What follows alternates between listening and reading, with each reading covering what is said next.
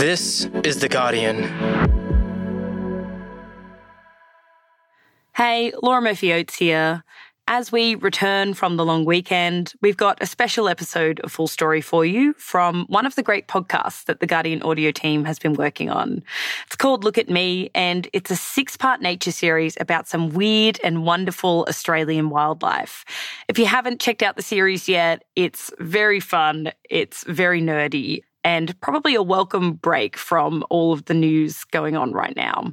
You can subscribe to it by searching for Look at Me wherever you get your podcasts. Today's episode, the final episode in the series, is about an amazing sea slug that can eat without a stomach and breathes via lungs that sit on the outside of its body. And it can also mate with itself. Here's science journalist Ray Johnston and Remember the Wild's Chris McCormack to tell you more. What looks like a punk can mate with itself, but probably shouldn't, and can live without its own body. Welcome to Look at Me. I'm Ray Johnston.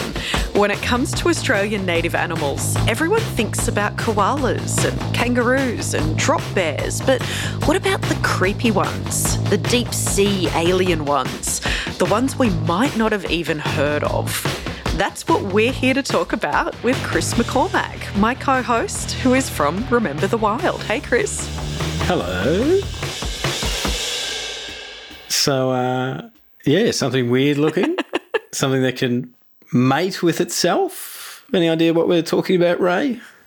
Yeah, no, absolutely not. This is the most bizarre thing I've ever heard of, and I'm certain you are tricking me somehow. Well, here's a photo. That's an alien, Chris. Look at this. Okay, so this looks like it looks like an underwater caterpillar with tendrils coming off it, all blue and yellow, and it looks like it's got horns, and I am so confused by this. Is this underwater? This is underwater. Yes. Yeah, this is an underwater alien sort of creature.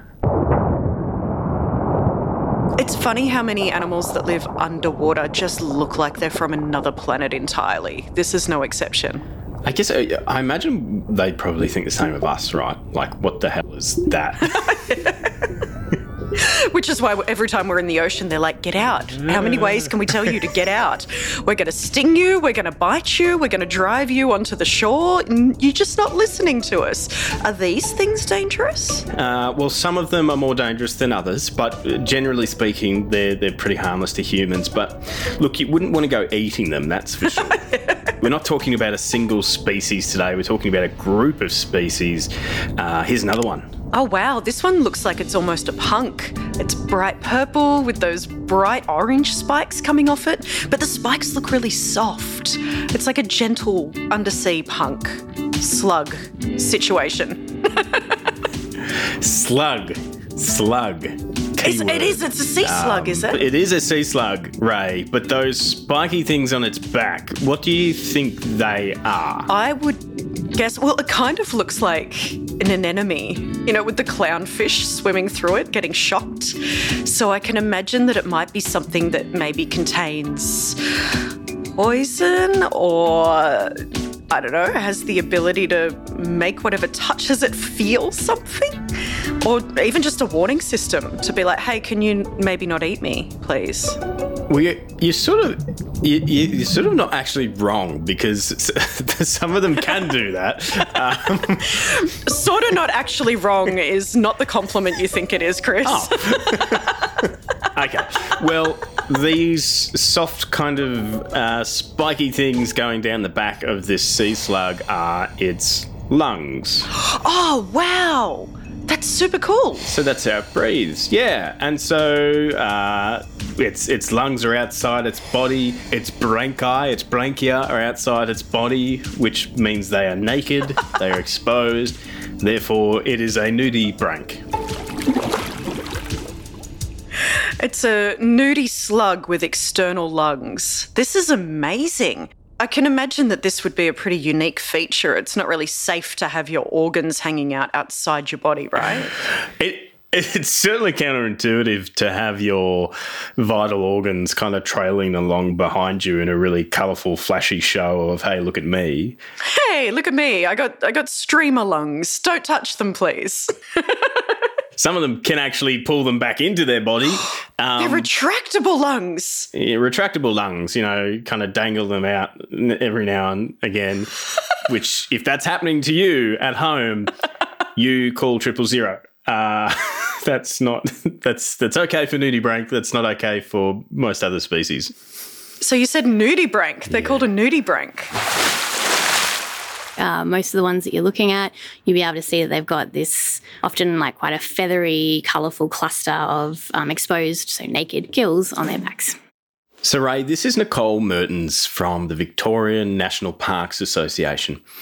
And Nicole absolutely is obsessed with sea slugs and nudibranchs, and she's full of outstanding and kind of weird knowledge on these creatures. There are a couple of major types of nudibranchs. So there's your kind of, there's your dorrids, which are generally kind of like an oval shape with the feathery gills on the back. So there's another group called the aelids, and they are... Again, they're like a very sluggy body type, so they're a long, skinny body type usually, but they have on the back, instead of kind of these feathery gills, they've got these things called serrata. They kind of just look like tentacles, and they can come in a lot of different shapes. Some of them are kind of bubbly and round. Others are like quite long and tendril-like, and they tend to function both as kind of something that the slug can breathe through, but also it's where they store their digestive glands. So it's kind of like a feeding and a breathing thing. It's a lung stomach. Yeah. Different ways that nature has managed to force these slugs to deal with like quite a harsh environment, I suppose, like the marine environment. It's, you know, especially if you're a soft-bodied slug. It seems to have created some pressure to take on some pretty weird shapes. What is their environment like? What is their life like? Well, I guess when you consider, you know, they're living in the ocean and some of them are living in the intertidal zone, some of them are living deeper down in rocky reefs and things like that. And, you know, it can be, you know, they can be living under a lot of pressure down in the ocean. In the intertidal zone, they're exposed to lots of changes in salinity and temperature on a daily basis. So it's a dynamic, harsh world. And there's so many different species of these animals out there, and we're only really starting to uncover some of their mysteries because they really are alien-like to us. And I'll be honest, they're sort of sci-fi, supernatural kind of creatures, these animals. And one thing we do know is that they can eat things with stinging cells like anemones that you mentioned earlier, Ray, and use them as weapons to protect themselves. One thing that's really cool about a lot of the sea slug species, so nudibranchs and others, is that they do this thing where they can actually hold on to the stinging cells that they've eaten. They can digest those cells. They can take them into their body. They can go and put them in the tips of their serrata, so those tentacle things on their back, and they will remain active and stinging to provide defence for the sea slug. I knew it. I knew they were going to be stingy when you looked at them. There was just something about them that was like, if you touch me, you're in trouble. But not originally stingy. That's what I love about it. It's I love that. But these are my lungs.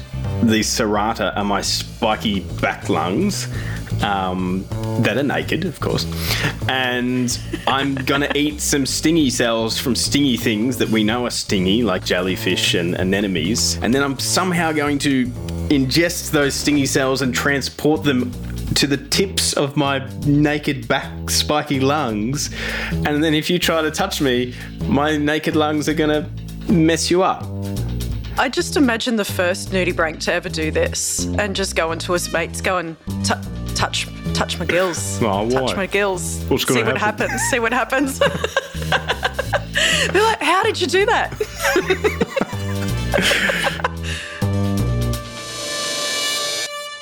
So why don't we know much about these animals? Surely there are a lot of people who'd be interested in researching them. They're interesting, right? Yeah, they are really interesting, but I guess they're not always living right before our eyes. They're living in rock pools and they're living under the sea. And so, funnily enough, one of the communities most familiar with them are scuba divers who love to photograph them and sometimes call them the butterflies of the sea because they're, of course, so beautiful looking. And so the Victorian National Parks Association is partnering with the scuba diving community in Victoria to help monitor these many, many species of nudibranchs because they are actually great bioindicators. They tell us a lot about environmental change because they have rapid life cycles and quite specific food requirements. Yeah, so they are really important. They're amazing animals and, we're learning more and more.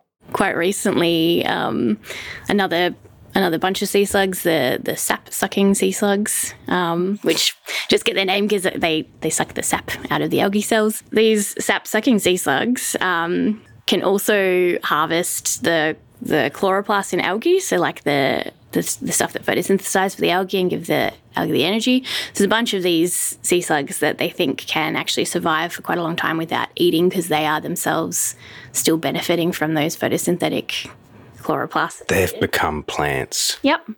I'm just going to say it. I think these animals are the next major issue for humanity to deal with. They are absorbing the powers of everything around them and they're going to come knocking at some point and they're going to, absorb your ability to do amazing podcasts, Ray, and then you'll be out of a job and the sea slugs will be doing everything. It's pretty incredible. They're going to come knocking on our doors and go, hey, we've seen this giant garbage island you've made in the middle of the ocean. We'd like you to stop that immediately or we're going to take you over and rule the world. Thank you very much. Well, you think that's weird, Ray. You know, they can take the power of plants. But that's not even the weirdest thing. We're still just dabbling in the shallows of these oceanic weirdos. So here is where things get truly, truly interesting. Just recently, a paper came out where one of these sap-sucking sea slugs was observed in the lab, or multiple individuals observed in the lab, dropping their bodies in the way that like a lizard can drop a tail. Hang on, so what's left once you drop the body of a slug? Basically the head. And they're quite simple animals, but they do still have things like stomachs and hearts and everything. And the stomach and the heart, everything gets ejected. It's just the head of the slug. What? The researchers found that these guys were still able to kind of do their own thing. Some of them even ate. But what they found is that, yeah, after a while, like the body started growing back. So the head of the slug grew its own body back and a lot of them were fine. But they're eating when they have no stomach. And how are they breathing? I don't understand, Nicole. Make me understand. The theory is that perhaps this is a species that is actually being benefiting from the whole stealing the algal chloroplasts and being able to do the photosynthesis, so surviving that way. And they think it might have something to do with either a mechanism to escape if they're, say, like entangled in something, so caught in their food, caught in some algae, because then you can just drop the heavy old body and go about your business. Or they do get parasites, and I guess the idea is that if you're a slug crawling along and you've just got like parasites for days and you can't really move and it's all pretty sad, they can just go, yep, just gonna drop that body and get a new one. These nudibranchs, they're so incredible. Like the fact that they're able to stay alive with just a head. Like they've just got a head. Like we were just talking about how they've got their lungs and their stomach and these, tendrils outside of their body. Being able to stay alive, being just a head, it defies all odds.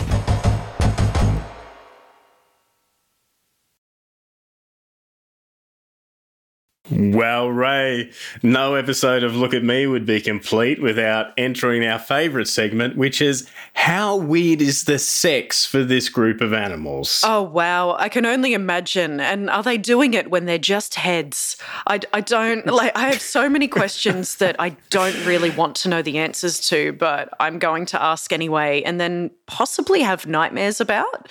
I have been having nightmares about some of the animals in our previous episodes, so... Look, just lay it on me.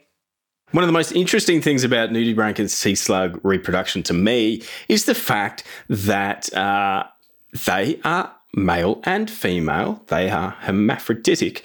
But one of the issues with being a hermaphroditic species, Ray, is self-fertilisation, which sounds really dirty. It just means it sounds rather convenient, really. It can be, but you do want to swap your genes around with other sea slugs because you do want to get that genetic diversity and you want to have a population that is, you know, got that genetic capacity to respond to changes and adapt in your environment. I can tell you right now that if I was self-fertilizing and just cloning myself repeatedly, my population would crash as soon as any kind of stress or issue came up. So, you know, you'd get to avoid dating though, so that seems like a plus. Yes, and so they've kind of got a bunch of different options at their disposal. Sea slugs seem to have this thing where, you know, they have these things called genital apertures, and they'll have a male aperture and a female aperture.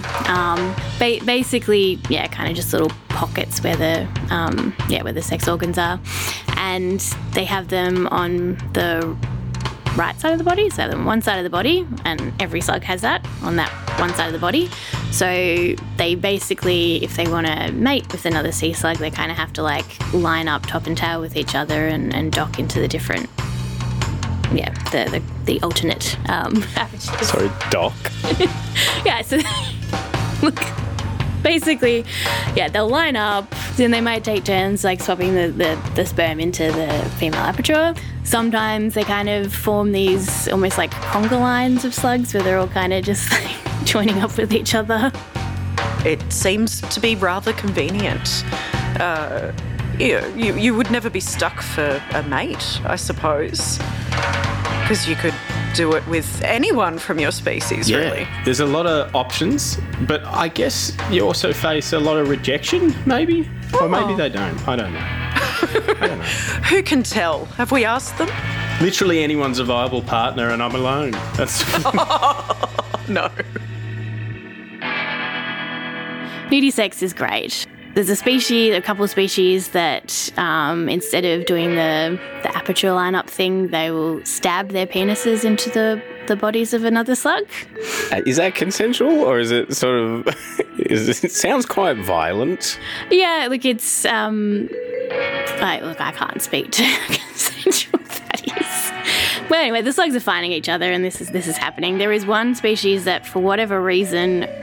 and again, it's one of these things where this happens and everyone goes, that's interesting. Not really sure why, though.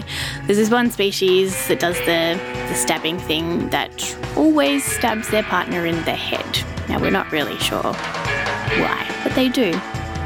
Yeah, that's awful. That's awful behaviour from these slugs. Look, I've admired them up until this point, and now I'm starting to question that admiration. Never have heroes, I think, the moral of this episode is. Yeah, Ray, look, Nudibranch are a lot. But before, you know, you're completely disillusioned with this group of animals. I'm Robert Byrne, commonly known as Bob. I'm a builder. And I look at myself as a builder, as a carpenter, not as an expert on sea slugs. That was a hobby, and just a hobby. It never paid me a cent. In fact, it cost me a fortune. Bob is one of Australia's foremost experts in sea slugs and nudibranch. He spent his entire life looking for these animals, identifying these animals. I realised that there were more than one sort of shell, and I became a shell collector as a young adolescent. What happened next? I found something. Took it to a meeting of the Shell Club in Melbourne. Spoke to Hope McPherson, who was the curator of shells at the museum, and said, "What's this?"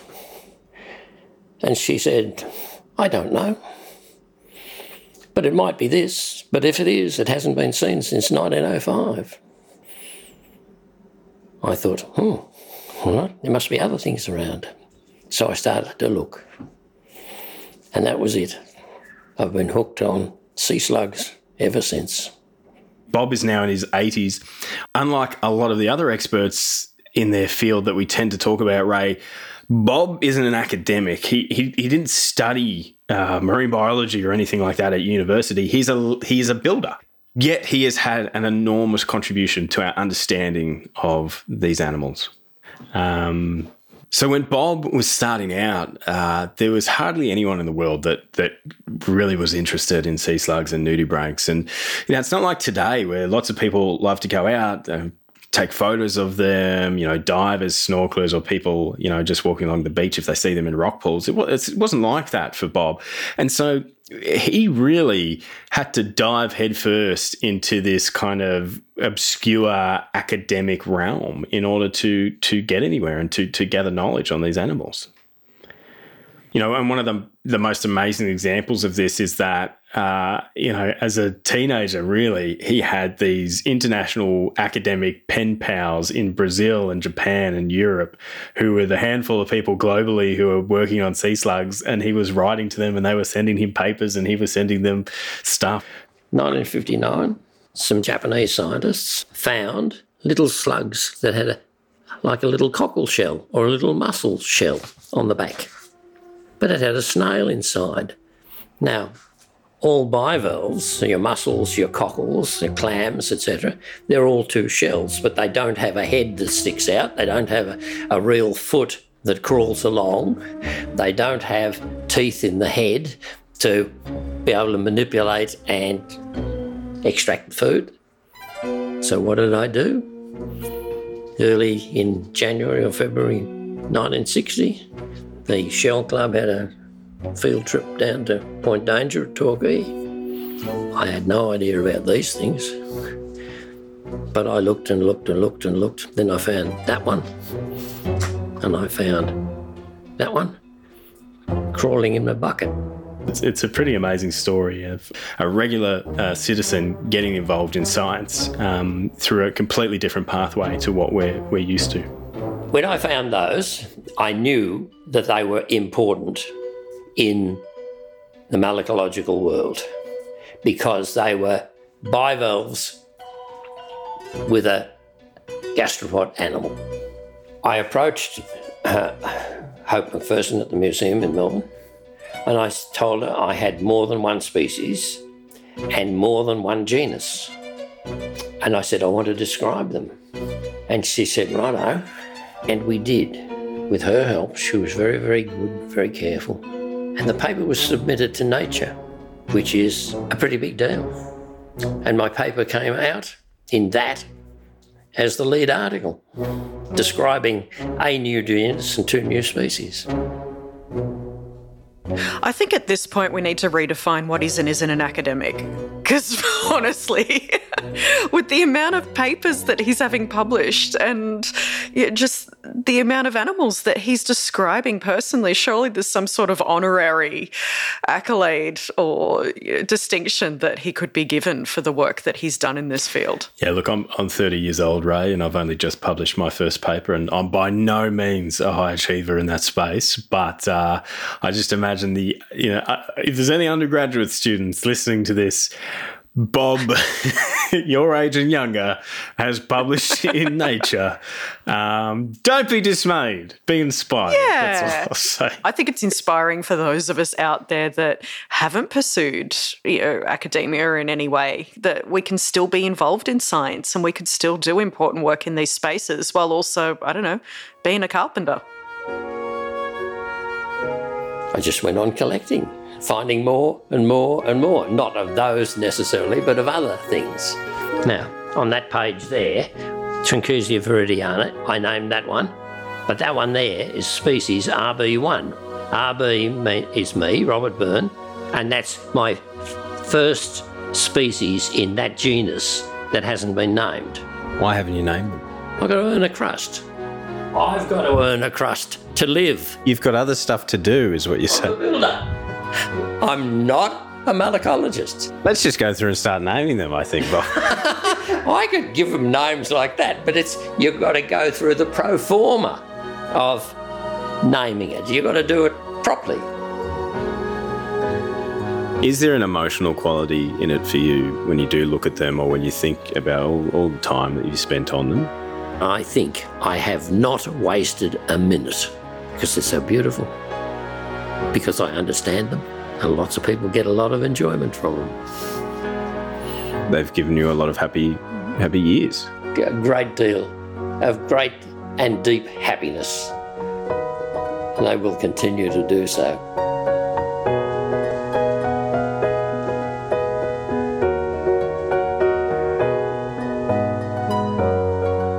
Oh, that's so lovely to hear. Robert Byrne there, a builder and long-time devotee of the nudibranch. I hope you enjoyed learning all about the weird and wonderful world of nudibranchs today. Look at Me is supported by the Australian Conservation Foundation. It's hosted by me, Ray Johnston, on Darug Country, and Chris McCormack on Jar Jar Warung Country. It's also produced by Chris from Remember the Wild and Jane Lee and Camilla Hannon at Guardian Australia. Camilla also did the sound design. This is our final episode for Season 2 of Look at Me. Thank you so much for listening. If you're not done just yet, you can go back and listen to Season 1 of the show, which featured Benjamin Law, wherever you are listening to this podcast. See you again soon.